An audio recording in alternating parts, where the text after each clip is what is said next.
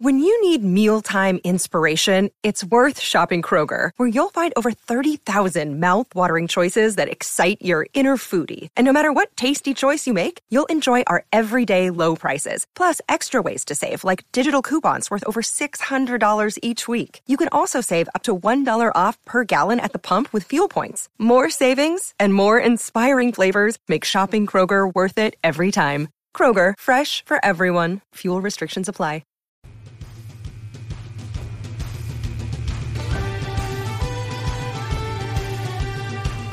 This is Irish Illustrated Insider brought to you by Anderson, Agostino, and Keller, attorneys at law, with offices in South Bend, Indiana, serving the local community's legal needs with a diverse and innovative group of lawyers. Let their team be your edge on legal matters. Contact the lawyers at Anderson, Agostino, and Keller at 574 288 1510 or visit their webpage at aaklaw.com. Welcome to the latest Irish Illustrated Insider podcast. Pete Sampson, Tim Prister, Tim O'Malley, a couple days away from Notre Dame USC.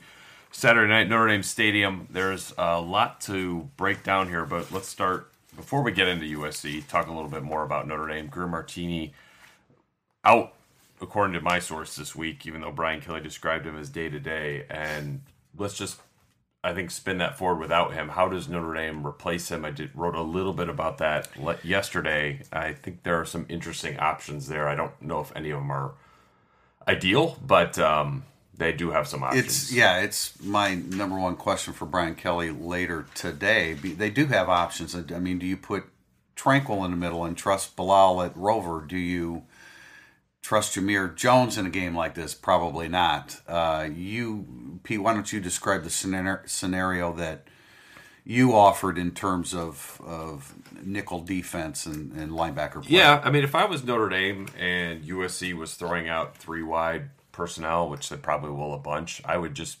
turn nickel into my base. Like I would say, all right, we can't play Martini, let's play Shaun Crawford instead. That's a productive football player you stick Tranquill and Morgan out there in the middle. Uh, maybe you can work Coney in for Tranquill. When they go nickel, it's uh, the Rover and the Mike. It's not the Will and the Mike anymore, or the Buck, I guess, as they call it now. But um, I think you got to sort of work Crawford into that rotation because really you're, you're figuring out how, how do we keep snaps at a reasonable level? Because asking Te'von Coney, I think, to play 74 snaps in a game this week and probably next week is not really the way to go. He would have to next week, just personnel, but we'll get to that yeah. later. One interesting thing about the nickel as the base. Now, when it's third and seven, the nickel's easy. When it's second and ten, the nickel's easy. But nickel as the base, it makes me wonder if something we talked about in August with Todd Lyght. I had actually had a, just no one was also at the table. There's a reason Julian Love trained at nickel as well, in case they had to go nickel as base, which would put Shaun Crawford at field Julian Love at nickel. That's an interesting idea. Because on first and ten, Shaun Crawford can eventually be run over at some point. Yeah, that's overworked against if they want to run out of a three receiver set. It's not disallowed. If you want to give the ball to Ronald Jones a lot, that puts Shaun Crawford in a stressful position as a run support player. So nickel, third and seven, second and ten, you have Julian Love at yeah. field corner. Nickel is your base, you might have Julian Love as the pseudo extra linebacker. I, I, like that idea. That's my concern, Pete, with, with Crawford as the guy there, be, just because of what Ronald Jones can do. Ronald Jones gets stronger as the game goes on. Uh, but it's interesting. There's a lot of options. Does Bilal cross train back at the Buck, which is his, his old position? I feel like he struggles yeah, right now at the Rover, so you don't. You probably That's wouldn't. true. Yes. Um, I think, as you pointed out, Tim, Tranquill can has probably cross trained for seven or eight days since his injury. If they had to do it, he would be a guy that could come in for Coney because they probably trust Bilal more in rover situations and moving Tranquill than they would yeah. the other way around. Isn't it funny? I mean, USC has so many injuries, and this is yeah, like one, one you know, this is like one injury, pres- presuming that the offensive guys for Notre Dame are back and healthy. This is the one individual, and it, you know, I think it's fairly significant because I, I liked Martini uh, on the field against you know when Darnold scrambles and they like to throw underneath on let's say it's first and second down Martini would have been on the field I like his matchup on the field in those on those downs I think it's significant as the game goes along when adjustments are made I do think Notre Dame is going to roll with a starting base defense and, and just go play yeah. football to start it out, and then you adjust to what's going on. You just have to have the options we presented, and obviously the options they have that we haven't talked about because they're the coaching staff. You have to have guys ready to roll for a situation. If you're doing what Pete said, you have to have Love, Crawford, maybe Bilal and Coney ready to jump into yeah. that spot because if USC's going fast and all of a sudden it's second and five, yeah, you can yeah, that's that's when it comes into play. Which they, they probably will go right. fast at some point. I, if I guess if I was Notre Dame, I would find the solution from guys that I trust yes. more than position fits. So Bilal would be the last one out. Is B- that, Bilal would not play a whole lot more this week than he has yeah, in right. the past, where it's like 15 snaps, maybe 20. Um, he, I, I think he's been a little bit lost at times. Whereas Love, Crawford, Tranquill, Morgan, Coney, I think are all guys that you can trust, even if they're playing a little bit out of position. This injury, I believe, happened Thursday of last week. Um, so they've had a full week. But about the last practice day, though, too. Yeah, that way. Uh, yeah, toward the end yeah. of, of, last week's practice, I believe he had a procedure on, on Friday for meniscus. Um, so you've you've had some time to get ready for it, not a ton, but look, uh, if there's a team that's not going to give a crap about Notre Dame's one injury issue, yeah, it's, it's yeah, USC. Exactly. Um, you know they are down. Their best pass rusher, their best defensive tackle is probable. Their second best tackle, defensive tackle, is out. Um, their number two running back is out. Nose tackle is out. Their best yeah, offensive, that's what I'm saying. Their best Fatu offensive is, guard. Yeah, they're so they're starting a true freshman at guard. Um, both their tackles have missed time during the year. Uh, it's um, it's a pretty banged up group. I mean, I, I, think it always helps when you think, okay, they're missing these two. They're basically their top defensive end and their second defensive tackle. How differently would you feel about Notre Dame's chances if we said Daelin Hayes is out and Jonathan Bonner is out, and also Jerry Tillery is probable? You probably wouldn't feel that good yeah. about the situation. Which leads me to something I wanted to revisit with you, Pete, a couple weeks ago. I don't know when it was, with, the, but we were looking ahead to USC, and you said you didn't like the the matchup for Notre Dame against USC. I'm just wondering where your thoughts are on that now, uh, as it relates to to these injuries that USC has. I don't like the matchup any more than I did a month ago for Notre Dame's defense. I do think this is a team that Notre Dame could pound into submission with its offense, and I'm not sure that I really felt that way a month ago. That's a, that's that's how I feel about it because when I, when I when I said I think I was uh, our, our, my sh- uh, radio show with Phil Houck last week that I liked the matchup. I was thinking in terms of you know physicality on the offensive and defensive line. I think Notre Dame has narrowed the gap there considerably you still, I, you know, I, you still have to be concerned. I don't care if Iman Marshall has struggled or USC's given up a bunch of yards on the back end. You still have to be concerned with Brandon Wimbush and the Notre Dame receiving corps. Three weeks since Brandon Wimbush played, going against a secondary that has or a defense that has ten takeaways, four by Jack Jones. I like how USC can move with Clancy Pendergast. I think if Brandon Pili, the backup nose tackle, can as we talked about in the offseason, can hold the point. That's a big if. If he can hold the point, I like the movement they have behind him. However, it's much different if it's Josh Fatu and he is going to hold the point. So I think as long as Notre Dame sticks with the running game, and I know that sounds cliche to say sticks with the running game, but if you keep pounding it, I don't see how USC holds up for four quarters. Because you mentioned they've narrowed the gap physically. They have not narrowly narrowed the gap physically. Offensive line, right. but Notre Dame is more physical exactly. than USC. USC is still super quick up front with their front seven, and that is a problem when you have Brandon Wimbush.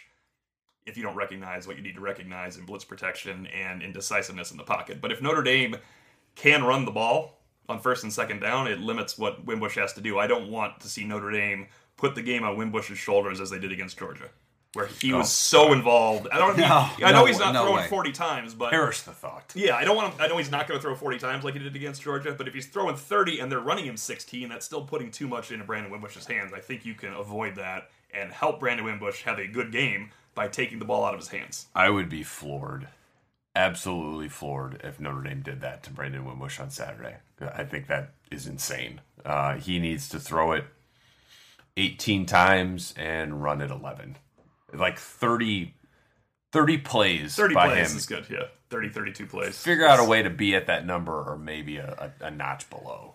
I agree, unless you give him, you know, some more of the stuff that you did against Michigan State. But no, your your number is good. I, I think I think USC there's some vulnerability to Wimbush's scrambles because of the way their their defensive line. I, I've, I think I said this Monday, and I've written it a couple times. I, I, when I look at USC's defensive line, especially with, with the injuries, they're in perpetual pass rush mode.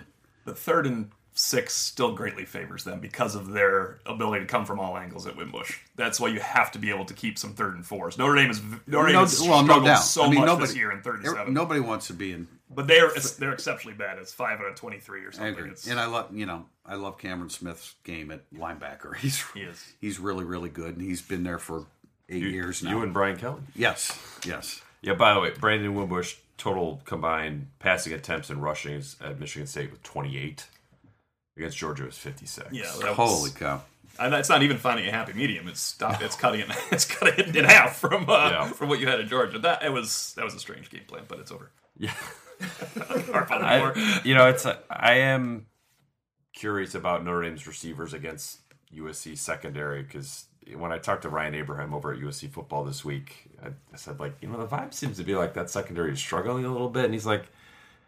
I think they're actually fine. I, I think it sort of went back to O'Malley, your thing about the 50-50 balls. Like, eh, you're not gonna win. You're not gonna win ninety percent of the 50 Some of the yardage balls. they've given up. I mean, you're you're surprised to see that they're ninety first in the com- country in yardage allowed. I'm really surprised to see an Iman Marshall who is doubting his ability because Pete, as you and I saw God. in Soldier Field when he was had just finished his sophomore year of high school, so he was going into his junior year playing against a bunch of five star guys that were going into their senior year.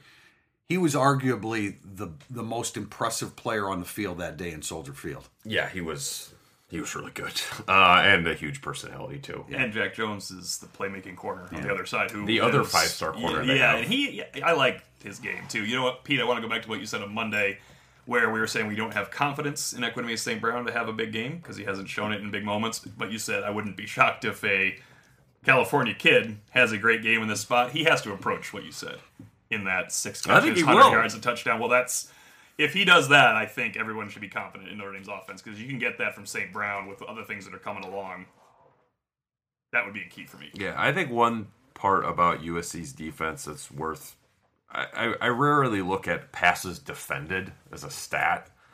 They're third nationally with 48. Um, and basically, that means you got your hand on the ball. Yeah. That's a lot of getting your hand on the You ball. know, no doubt. You know, Nwosu has eight as a strong Yeah. side linebacker in seven games. That's pretty Right. impressive. I think he had like four or five against Stanford though, which is you know Stanford's a good team, so it's Yeah. actually a really good job. But Which sort of goes back to limiting the action plays of Brandon Wimbush, uh, particularly in the passing game, because you're probably not going to get a lot of passes defended on short stuff. You shouldn't. Um, if you do on passes that are 25 yards down the field, that's fine. That's what happens uh, on those kind of passes. But it definitely leads me to think don't throw over the middle. Don't throw intermediate unless you absolutely have to or it's wide open. Um, it seems like it would be a Brandon Wimbush weakness throwing into a USC strength defensively. So just stay away from it. we brought back to the third and long thing. Notre Dame has completed, I'm including a pass interference drawn against Georgia, two passes in the 23 third and long situations they've had. Now they haven't thrown every time, obviously, but they have completed two passes to move the chains. One was pass interference, and one was a 21 yard pass to Durham Smythe. That is really struggling in third and long. Now, Yeah. now Brandon Wimbush has also unleashed four huge runs in third and long to move the chain. So that that is something that you don't get from a quarterback not named Wimbush with his ability to move. But you can't drop back and have these guys, Rector and everybody else coming off the edges, and expect him to stand there and deliver Yeah. more than And, once. and, Nor- look, Notre Dame has to run the football. They know it. USC knows it. Everybody in the world knows that they have to do it. They've been in this situation already this year. Probably not against a team as good as USC, but it's just you know. I, thank goodness Chip Long is here because you, you because now you uh, the the Georgia game notwithstanding, now you have the confidence that they are going to stick with the running game. They they have to. You know, as much as I talk about protecting Wimbush, or I think about it, he's got to run the ball ten times in this game. It's, Yes. He's got to because he's going to have to scramble and make some plays too. It's just when you're scrambling and making plays and not going to get the first down, you can get down, and that's not the type of run that takes its toll on you. And I don't know about QB power with Wimbush very often either, but he's going to have to make some plays with his feet. I think this is a, I think this is a heavy field goal game. Chase McGrath has come on and done a really nice job uh, for USC, and he was, I mean, uh, this summer before Boermeester was removed from the equation, he was McGrath was third. He's a, he's a walk on freshman. He's done a really good job, and we know Justin Yoon is capable. So I see a combined um, five to five or six field goals in this game. Did you know the over under has gone up six points this week? Yeah, because you originally said 60. It is now it was open at 58. It is now 65. Wow. So everyone is thinking higher scoring at 65. That would surprise me if it. I would surprise me a little if it goes over 65. But I guess 34, 31 Well, is not out of the so question. does it become the kind of game it was two years ago in Notre Dame Stadium?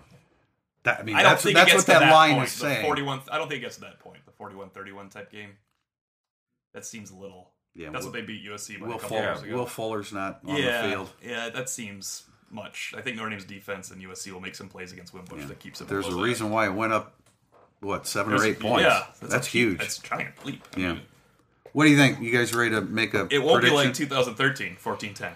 no, I don't, I don't think we will see that. If we do, then this defense Oh God, is really that was for a- real. that was that was agonizingly It was horrible. difficult to watch. it was bad to watch. They were just holding on for dear life. not a statement win. Um, I, you know, you mentioned the over under. I'm actually going over on this one. Uh, I have Notre Dame, and I think on previous podcasts I said that I will not pick Notre Dame to win a one score game Oh. until I see them win a one score game. I am reversing my position and picking them to win a one score It's your, game. it's your right. Um, so yeah, I'm, it's I'm on this podcast. Um, so I'm going Notre Dame 35, USC 33. I think that it's going to be a wildly entertaining game. I think USC is just a little too banged up.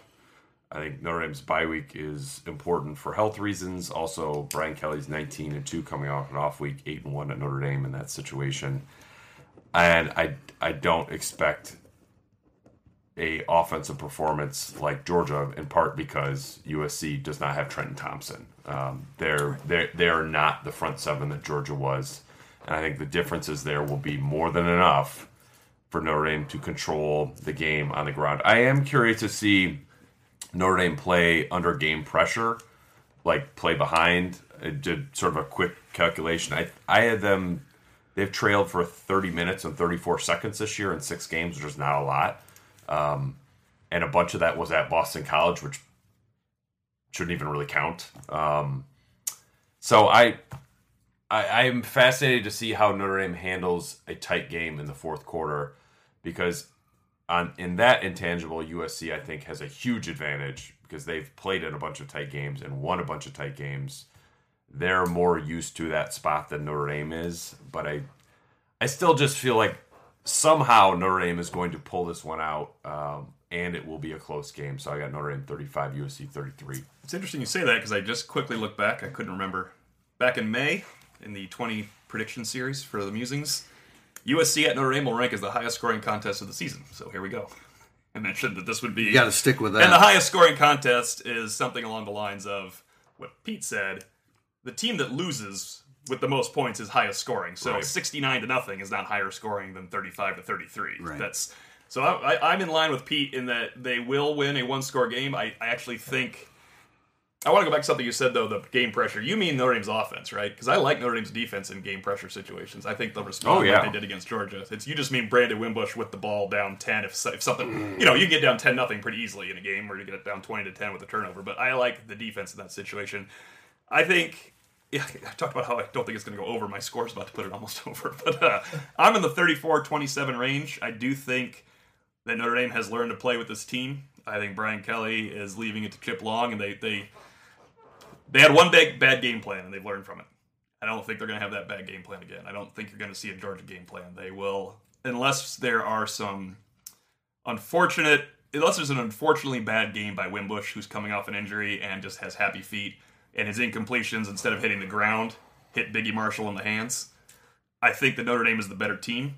So I think they can outlast USC in a really good game in the 34 28 range, 34 27, which would make for a tense moment. And perhaps the defense being the one to win in the final minutes of the game, like we were posed on a yeah. earlier question Monday. I, you know, I, I agree. It won't be the same kind of game plan because now they know who they are. And in, at, against Georgia, I think they were hoping yeah. That they like were the were, kind, like yeah, like that they were the kind of team with Brandon Wimbush that they could throw it that much. So they know who they are. Pete, I agree with you. I, I think I mentioned in my Thursday thoughts that um, you know USC's more battle tested. They've they've had to they've had to go to the well for the last five weeks. Um, but I also think that there's a limit with a football team, especially a football team that's as banged up as they are. Now they have to go across the country again. They had to battle their butts off to, to beat Utah and had and they, they did a tremendous job in the fourth quarter. They physically took over, but I think there's a limit and I think this game is is a limit. I'm a little bit lower scoring than, uh, than you are, Pete, um, but just as tight as, as what you said. Uh, for our new uh, people from 24 7, I put out the preview on Friday and generally make my prediction on Friday. And it's interesting because I have 34 27, but I think Notre Dame's defense is going to be the best unit in this game, and I'm still having 27 points scored. That's how much respect I have kind of for what USC can bring offensively with their speed. And remember, points don't get scored just because your quarterback and running back play well. There's turnovers created by the defense usually sets up points in these type of games. Sam, Dar- hey, Sam Darnold struggled. There's no doubt. His accuracy is all over the place. You've got to keep him in the pocket. That's where he will be inaccurate. When he gets outside of the pocket – starts running around as receivers start ad, ad libbing, that's where they're dangerous. So not only at strong pass rush, but keep him in the pocket. But you have to defend Sam Darnold for 60 minutes, kind of like you did, not putting him on the same level, but kind of like you did Matt Leinart. You've got to defend him for 60 minutes. On the spot, what's your best unit for this game? Is it USC defense, offense, Notre Dame offense, defense? Just um, kind of picking one. I think that Notre Dame's offense is based primarily on the line, but I think number two is USC's offense. Like I, I think this is the game where where it's not. You, you're you're no, you're gonna look at Notre Dame's defense and be like, right. They aren't going to hold everyone to 20 points all year. Like I think this is a game where Notre Dame is going to be exposed a little bit athletically on defense. Not that they're bad, not that they're terrible. I'm not saying this is we're going back to last year here, but Notre Dame we're going to see some of the things that we had concerns about all summer from a personnel perspective. And I think particularly that's going to show at safety. I would I would be surprised if USC didn't have one touchdown of at least 50 yards in this game. I think they, they have a bunch of athletes. A lot of that goes back to what Prister was saying about Sam Darnold outside the pocket, what happens when things break down. I have much more confidence in Darnold finding Deontay Burnett or Tyler Vaughns for a 60 yard touchdown than I do Nick Coleman and Jalen Elliott, making sure that doesn't yeah. happen. Tyler Vaughns is definitely coming on for them. Uh, yet really another five star prospect yes. that's yes. just running around there. Um, all right, well, that's it for segment one. We got a bunch of questions for our readers next on Irish Illustrated Insider.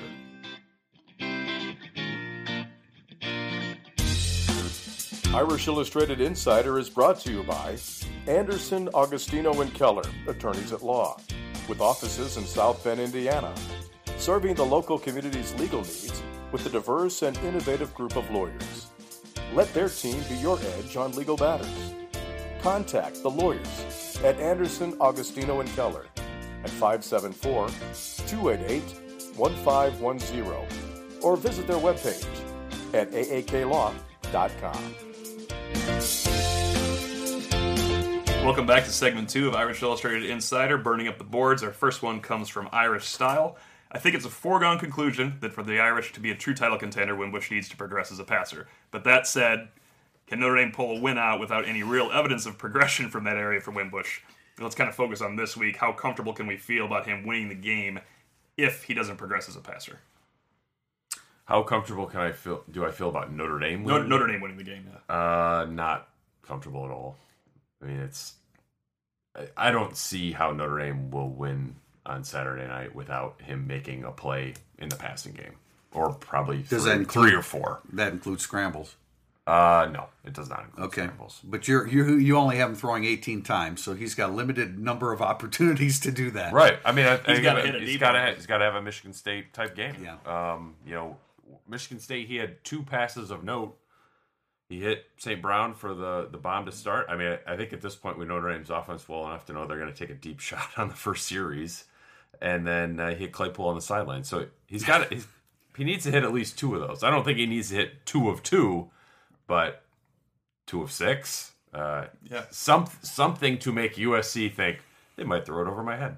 Yeah. That, that I, just has to be on the game. I, I don't like setting like numerical limits on they have to rush for this amount, but 200 being a nice round figure is I something that I think Notre Dame has to hit. Now USC's only allowed more than 200 yards rushing in a game once, and that was the opener against Western Michigan. I don't know how that happened exactly, but apathy. Yeah, I mean, I don't, I don't know, I don't know how you could. Yeah, perhaps yeah. that was. I don't know. Row how, the boat afterglow. Yeah, yeah, because Western Michigan's rebuilding, uh, but I don't know how you can expect Brandon Wimbush to be really effective in the passing game unless the running game affords him that opportunity. I don't think he'll be really effective in the passing game in the pocket in terms of converting when they need it with his arm and standing in there and finding someone. But like Pete said, if you hit two, one of 30 yards, one of 40 yards, yeah. it opens things up. And then he just has to be he has to be accurate in the short game, which he hasn't been. If he can well, be more accurate in the short game, you know, and a whiteout breaks a tackle, right. or that's you know, why accuracy in the short game. Right. Let them be athletes. Um, one thing to look for, and I was going to bring this up in our in our video previews. Uh, Claypool has been targeted 15 times in the last four games, which is as opposed to one in the first two games. Ten of them on first down. They like to go to Chase Claypool to start a drive, and I think it's because they are bringing him in with the mindset of you're getting the ball. I think you know the the bunch formations they used against Michigan State. That would be especially early in the game. I think that would be a good route to go. Once again, you've got lead blockers. Uh, you you put the onus on their their DBs to to take on a block. Notre Dame's wide receivers have blocked pretty well, especially the bigger ones, and they're the ones mainly on the field now. Uh, we haven't mentioned Kevin Stepherson. I maybe we did early in the week. Know, we have a question on that, but you know, certainly he's going to be more involved this week. I think you know, sort of getting back to something we talked about segment one about just sort of the the, the plays by Wimbush, Temple, Miami, Ohio, and Michigan State, he was all under 30, just barely 29, 28, 29. But you think of the games where Notre Dame actually had game pressure on them, Georgia 56, but even Boston College was 45. Um, and the the fact that Notre Dame was trailing in the third quarter at Boston College at the end of the year will be like that didn't happen. Um, but they that was a real game where they had to throw punches and take punches. So you know it's what I feel like Wimbush is he's going to end up around 40 uh, on Saturday night. He probably and, has to. We're just trying to we're trying to create the perfect game for Notre Dame and yeah. Brian Kelly, and we can't. It's it's USC also. They're gonna.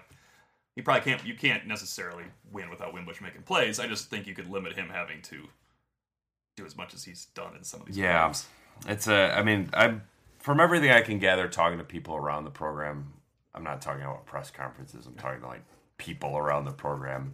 The thought is Wimbush is healthy. Um, that that he'll be good to go on Saturday. So it's if that's the case, then he can have a good game. I you know we asked Brian Kelly and I asked Wimbush a little bit about this yesterday, just about like okay, you had two weeks to sort of prepare, sit back, think about what's going on, and I I didn't really get a sense of like, okay, this is as sharp as I'm ever going to be. Um, but Wimbush said he at least got something out of it. Um, maybe not watching the North Carolina game, but having a chance to sort of do a little bit of self scouting at the same time. So. You know, one of my concerns about Wimbush is this is such an important segment of his career every game is so important, and because of the injury and not playing for three weeks, his development that's in this process feel. has been stunted, and it's that's that's really important at this formative time of his development as a quarterback. That's why I don't think he will have success as a regular passing quarterback in this game, other than as Pete pointed out, deep shots, and that's plenty of success. A couple deep shots is all you need sometimes for the, with this running game. All right, Asbury Irish, a similar question. So far, Notre Dame's running game has carried the Irish, but at some point, Brandon Wimbush will need to pass the Irish to victory. Do you think he's up for that task this weekend? Not pass the Irish to victory, but he can lead them to victory. I mean, if he protects the football, he, look, he's had three fumbles in against what three competitive teams, right? If you want to look at it that way, there's BC, Michigan State, and Georgia. Um, he's got to protect the football. He can't fumble when he's running the ball, and he, we, you can deal with one interception as long as it's not in plus territory, but or excuse me, minus territory. Is he going to complete 17 passes in this game? No, I don't think so. Do you? Because I don't think he's accurate I don't. short. I don't. But I think So- USC. I think anyone that follows USC that by some chance would be listening to this is saying Wimbush has to protect the football. Darnold's got to protect Sure, the football. sure he does, but he can pass you to victory He can. He has nine interceptions, but last week he had he was credited with three fumbles. One was a, a backwards throw to Ronald Jones that he should have caught, but he caught. He had, he had two fumbles lost last week. So they're saying you're right. Yeah. He can pass them to victory. despite turnovers. right. Wimbush can run them to victory, though. Wimbush can make plays with his legs against USC. He does not. He is not facing Georgia's linebackers. They like. I like USC's linebackers in front seven. We were just talking about this off the air. It is not the same thing. Pete, No, you- you- nothing is the same thing. Nothing ever could be, right? yeah, That's but just I, I think I tweeted this out. There was somebody dug up a clip of Greg McElroy for the summer analyzing Georgia. Yeah. What was he and- talking and about? Saying like their linebackers weren't good enough for them to take the next step defensively.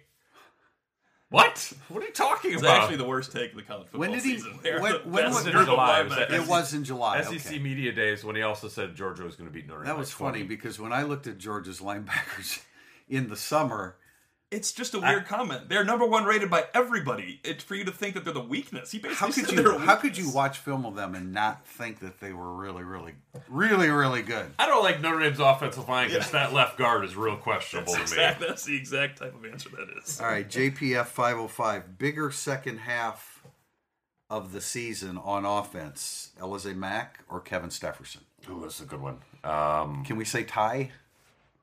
I say No, you can't. I say Mack. I say Mack by knockout. really? Yeah. Wow. No, I say Defend Mack. that position. Uh, he's coming out of the passing game. He's playing. He's playing. They target. They, they target him on short in short yard situations. Wimbush throws balls seven yards in the air to the flat in Mack that cannot be intercepted. it works out well for them. I think Alize Mac is the important cog in Brandon Wimbush's development in the next six games. And defenses like USC and NC State and Miami, you are going to have to use Alize Mack as your matchup problem, not Stepherson.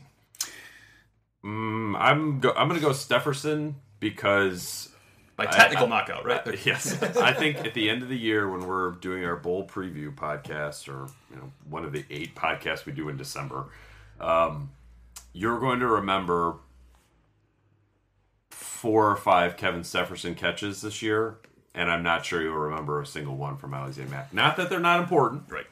A three yard reception on fourth and two is really damn important, but I do think Stepherson is going to have um, three, four, five 40 yard type plays in him over the second half of the season, and those those will be very very important. I go with Mack just because he's established right now, and you know I, I hear both sides of your argument. I have a question for you guys. Does let's say Stepherson's back in the starting lineup, and I talked about this on Monday, having Stepherson and St. Brown and Claypool and you know those kind of people on the field. Does Claypool move inside and Stepherson move outside? Where uh, where Stepherson is at his best, but Claypool has established himself on the outside in recent weeks. I guess I just wouldn't play them at the same time. Okay, I mean I, that's- that's fair, and I yeah. you know I didn't include Durham Smythe, and Durham Smythe has to be on the field for them. There's no doubt about that. Because I mean, in that scenario, it is a Alize Mack or Kevin Stepherson question. Because if one of them's the slot receiver, then Mack is out, and Mack Mack has been the starting slot receiver Yes. this year based on snaps played and how they're using him. I'm just, especially now that they've had this extra week to prepare. Yeah. I'm just I'm very curious to see how Kevin Stepherson is utilized. Me too. I, I mean, That's that- I, I don't know. that- I he mean, not just playing, but how he's yeah, utilized. that deep shot Right. that they're going to take on the Right. first series, it's probably going to go to him.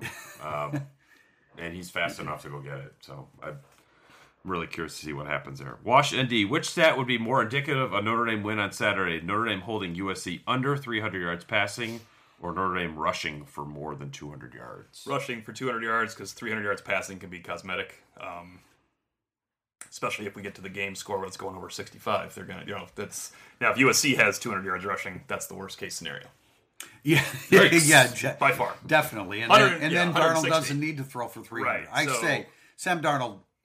I don't want to say definitely, but Sam Darnold's going to throw for 300 yards this game. Because the, the yards can be cosmetic too. They're not win, lose, or, break game back. Or, oh, no, or they could be really productive. Sure, they can be, but I mean, you know, it's, I it's got pretty you. easy. No, It's I pretty got you. easy. I think the 200 yard rushing mark is much, much more, much more important for Notre Dame to win this game. I think if USC loses to Notre Dame, Darnold can throw for 300 yards because he had to, and I think if they beat Notre Dame, he threw for 300 yards, and they beat. I think- because of it. I, other than USC's running game running wild, I think Darnold throws for 300 yards, win or lose. Yeah, that's why it's not as big of a telltale. Right. Notre Dame running for two. If Notre Dame runs for over 200 yards and loses, I would be I, disappointed. I would say that holding Sam Darnold under 300 yards passing would be a negative. Like, yes, yeah, that's true. because the running game Yeah, would be. yeah. That's a But, good point. I mean, it's that's like a good point. so far this year they've only allowed one 300 yard passer. It was Lewerke, and half of that was Cosmetic. Yeah, that was quarter, 51 That's passes. cosmetic. Yeah. That is cosmetic. Those I Uh, like the worky though. Good, good question from Washington D though. Dashing Domer, does ND need to win the turnover margin to win? Can it be a wash? Uh, they don't need to, but it would help. Uh, I mean, it's it's I you, O'Malley. You referenced this a little early in the segment. I guess it's it's not so much the turnovers, like where and when the turnovers happen. Yes. yes. Um, and I I disagree with you. If like a turnover in the red zone going in is almost just as bad as a turnover at the, in minus territory on your own end because you instead of gifting points, you're taking points off the board for yourself. Yeah, So but the, but in minus territory, it's a four. They might not score. They four- might not score right, if they intercepted right, in your end zone, right. or especially your five yard line. Is the way I look at it. I know what you're They're both saying. bad. It's they're both bad. You're, you're saying that Notre Dame shouldn't turn the ball over a lot in this game, and not in really bad areas. if you want to lose a fumble, do it at the 45 yard line. Exactly. I don't even care which 45 you're at. I think Notre Dame. I think they probably do have to win the turnover margin. You think they in have to this win it? game. You I, I, you know, I'm not saying it's essential to win, but I, it's one of the best damn indicators It there is. is in football. And since since Notre Dame's a plus seven, and USC is is even and has turned it over 16 times, although USC has still gone they forced six 16. and one. Yeah, they forced 16. well, Notre Dame's I think twenty one and three now when they win the turnover battle, and the losses two losses were last year because they, They just couldn't, they couldn't we, win anyway. we get we, um, I, so no, winning it, we'll do we it. We try to make definitive statements with with fixed stats, and I th- it's just it's well, twenty one and three is a that. pretty good stat. Well, Win the turnover battle. When Yes. two of your losses are for a team that couldn't beat anybody anyway last year. They could have just gone out and done everything right and lost. but game you don't last think year. they necessarily you don't think they have to win that to I win their think if they turn it over once and USC turns it over once, they're fine.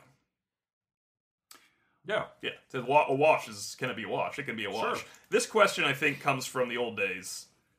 What do we have to do to beat Matt Leinart? That's not the situation. This is Oh, just go yeah. play. You know, I think they can just.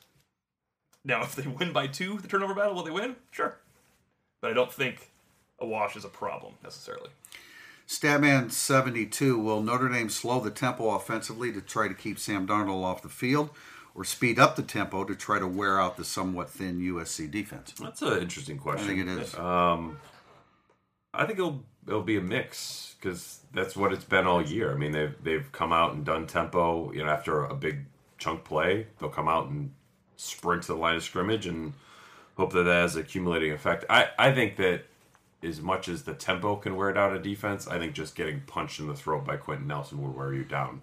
Um, and Mike McGlinchey and Bars and Mustipher and those guys. So it's I, I think if you're going to wear down USC's defense, it's more with play calling and the physicality of your offensive line than how quickly you called those plays. Um, in terms of keeping Darnold off the field, I don't think that Notre Dame's going to show him quite that much respect in the way that maybe they did with like Jameis Winston, the Florida State a few years back. Darnold's very good, don't get me wrong, but I just I don't think the game plan's going to go there. No, I don't think the goal is. I mean, it's always good not to have a good offense on the field against you, of course, but that's basic. I think they selectively run, as they say in basketball. That's what the tempo is. After a big chunk play, they're going to run. After a turnover, they like to come out with some tempo. They will come out with tempo, I think, to start the game. Uh, but I don't. As they usually do. yeah, but I don't think it's a. Look, they just don't run tempo when it's second and ten, unless it's unless it's set for that drive. You know, I- if you come out and get stuffed, you don't. Notre Dame doesn't jump back up to the line that often. Yeah, a It's lot fine. depends. A lot depends on the score. I mean, if Notre Dame's up seven, ten points in the second half, they're going to want to try to maintain the football. That the time of possession that specifically concerns me with Darnold is the fourth quarter. Yeah, that's, that's you know, I mean that point. that you know, ten minutes of possession in the fourth quarter. Um, you know, again, depending upon the score, I think that that bodes really well for Notre Dame. Final question comes from Tim O'Malley, ND. Give me a. Uh, give me, it's not me necessarily. Give me uh, one through four here. Notre Dame wins a tight game. USC wins a tight game. Notre Dame wins a game they control. USC wins a game they control. I don't see a blowout, obviously. You know, for no one's going to kill each other. I don't, I don't think that would be a surprise, right? Yeah, Pete, you want to go first? What are my options They, again? they weren't. re- They weren't ready for this one. tight, one sided, one sided. Yeah, ND tight, USC tight, ND two two scores, whatever they control it. USC. Um, so I picked Notre Dame tight, but I actually think that was the third most likely outcome. Um, I, I think Notre Dame, this is new math. On yeah, I Irish know. Illustrated. uh, Notre Dame double digits. I think in some ways is my most likely. Uh, USC tight would be second. Notre Dame tight would be third. USC one sided would be fourth. About you, Tim? I I'm gonna take the more conservative route there. Although I think I think Pete might be onto something there with you know Notre Dame one sided. But I'd go you know I mean conventional. One Notre Dame tight, two USC tight, three Notre Dame one sided, four USC one sided. I think I'm closer to Pete, but I am going to go. ND kind of controls it. It ends up being tight, but they control the game, so that's my number one. ND tight is two, USC tight is three, and USC controlling it is four. And it, none of them are impossible, though. I, I don't think it's impossible that USC comes in here, and even though it's my fourth and a distant fourth, uh, I'm not going to be stunned if all of a sudden we walk away and say, "Wow, USC came in and won 35-24." Oh man, You know, I don't think so, but I'm, I, that's my fourth. But I'm not going to be absolutely shocked. I guess like so 35-24 it's would be- controlling it. They they were the, Okay. that makes them the better team, right? It's just I guess it depends on how the game plays yeah, out. of course, but you know, you go away from that game and you don't have a chance to win with six minutes left. I don't think that's going to happen to Notre Dame. it could be an eleven point game and it was tight. That's possible too. is They're also just possible. they're just I guess they lost by 13 or 14 Ohio State, and it wasn't tight. If you want to go by point totals, Right. you would look at it that way. You know that that was controlled by Ohio State because they led 28-7. We're almost done speculating about Notre Dame USC. We have uh, before the before the game Saturday night, and then after that, uh, finally we can get to it. All right, well, that's it for this week's Irish Illustrated Insider, brought to you by IrishIllustrated.com. We will talk to you next from Notre Dame Stadium with our pregame instant analysis, postgame instant analysis to follow, columns, all sorts of good stuff. Uh, Prister's preview tomorrow, Tim O'Malley's Who and What to Watch, uh, a bunch more content coming this week, staff picks on IrishIllustrated.com. Thanks for listening to the latest edition of Irish Illustrated Insider.